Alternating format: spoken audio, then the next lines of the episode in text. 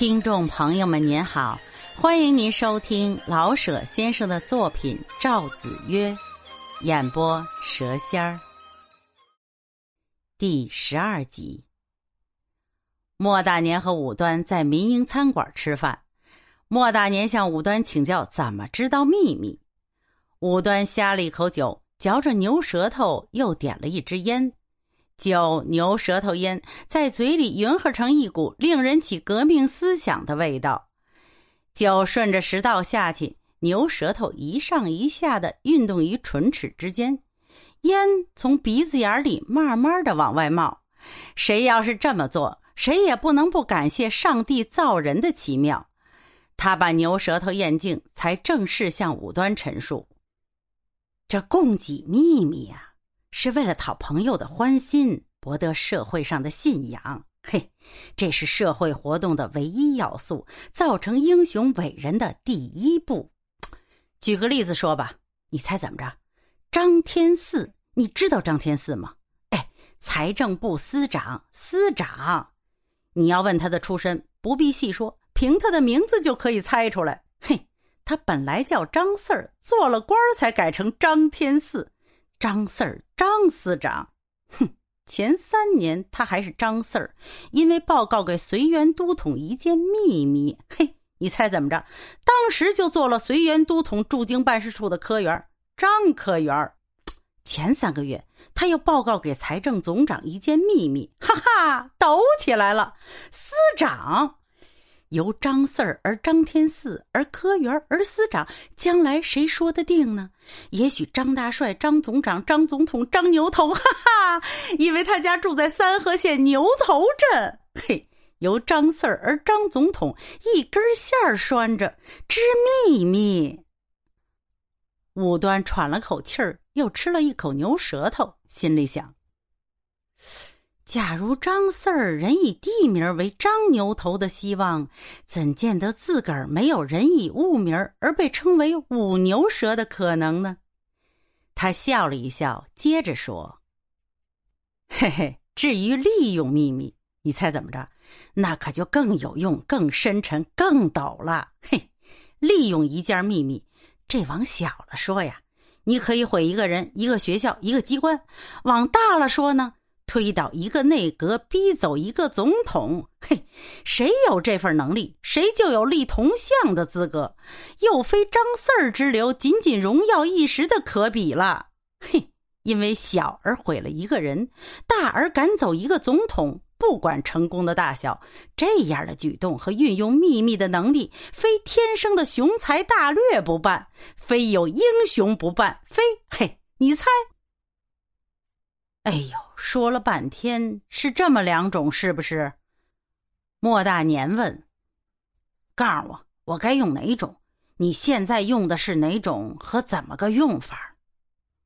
我，哎，惭愧，我用的是供给秘密，这个比利用秘密好办多了。嘿，你猜怎么着？欧阳天风近于利用秘密了，可是他的聪明，咱们如何敢比呢？那么，你看，我该先练习报告秘密，是不是？哎，告诉我怎么得秘密？莫大年诚恳的问。其实啊，你猜，哎，没有一定的方法，只是自个儿留心。哎，你看，瓦特看见开水壶就发明了蒸汽机，他得了开水壶的秘密呀。哎。事事留心，处处留心，时时留心。嘿，秘密多了。比如说吧，你在公园喝茶，看见一对男女同行，跟着他们，必有秘密。假如你发现了他们暧昧的事儿，得写在你的小本上，一旦有用，那个结果绝不辜负你跟着他们的劳力。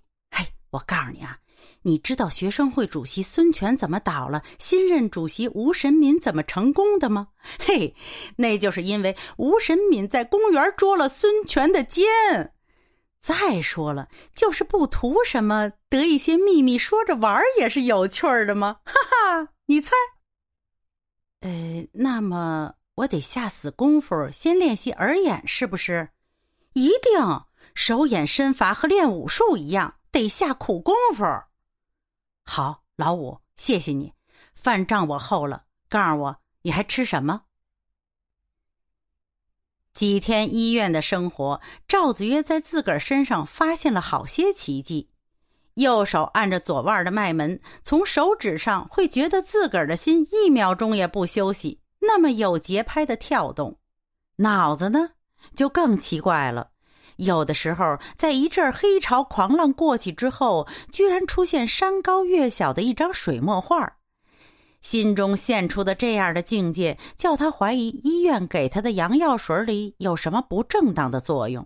至少那些药水的作用与烧酒不同，而作用异于烧酒的东西根本应当怀疑。医院的饭食不错，设备周到，然而他寂寞无聊、烦苦，心中空空的，像短了一块要紧的东西。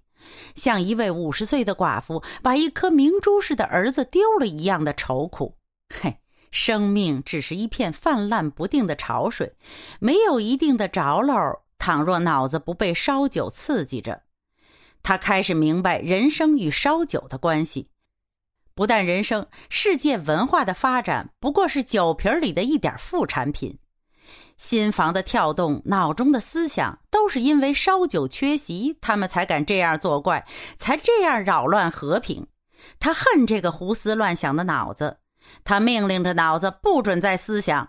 失败，嘿，原来没烧酒泡着的脑子是天然要思想的玩意儿。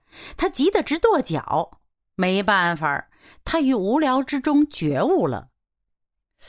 这为什么医院把死人脑子装到酒精瓶子里？嘿，因为不用酒精泡着，死后也不得平安，还是要思想。他宁愿瞪死死了，把脑子放在酒精瓶子里，也比这样受罪强。他长叹了一声，有心触柱而死，可是他摸了摸脑壳，舍不得。唉，忍耐，忍耐，出了医院再说吧。忍耐，希望。哎呦，李景纯的话不错呀，我应当找点事儿做。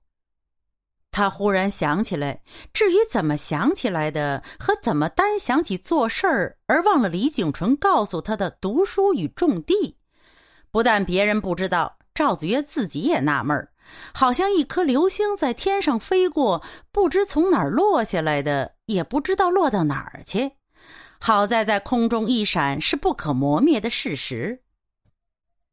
找什么事儿呢？当教员，开买卖，做官儿。嘿嘿，对了，做官儿。他扑哧一笑，嘴上溅出几点唾沫星儿，好像一朵鲜花吐蕊把露珠给弹出来似的。哈哈，也别说，会思想也有趣儿，居然想起做官儿了。哈哈。他这一笑，叫他想起来，他七岁的时候在门外用自个儿的点心钱买了一只小黄鸟。这七岁就会自动的买只小黄鸟，快二十六岁了，又自动的想起做官来。嘿，赵子曰呀，赵子曰，要不是圣人，难道难道是狗？欧阳天风为什么不来？他脑中的那个小黄鸟又飞到他记忆的最深远的那一处，欧阳天风的暖烘烘的粉脸蛋儿与他自个儿的笑脸像隔着一层玻璃的两朵鲜花互相映衬。他哎，正在激烈的奔走运动，一定别累坏了。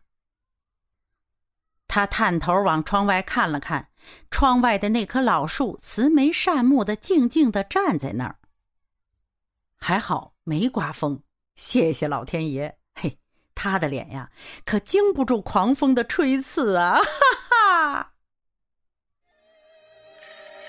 本集播讲完毕，欢迎订阅，咱们下集见。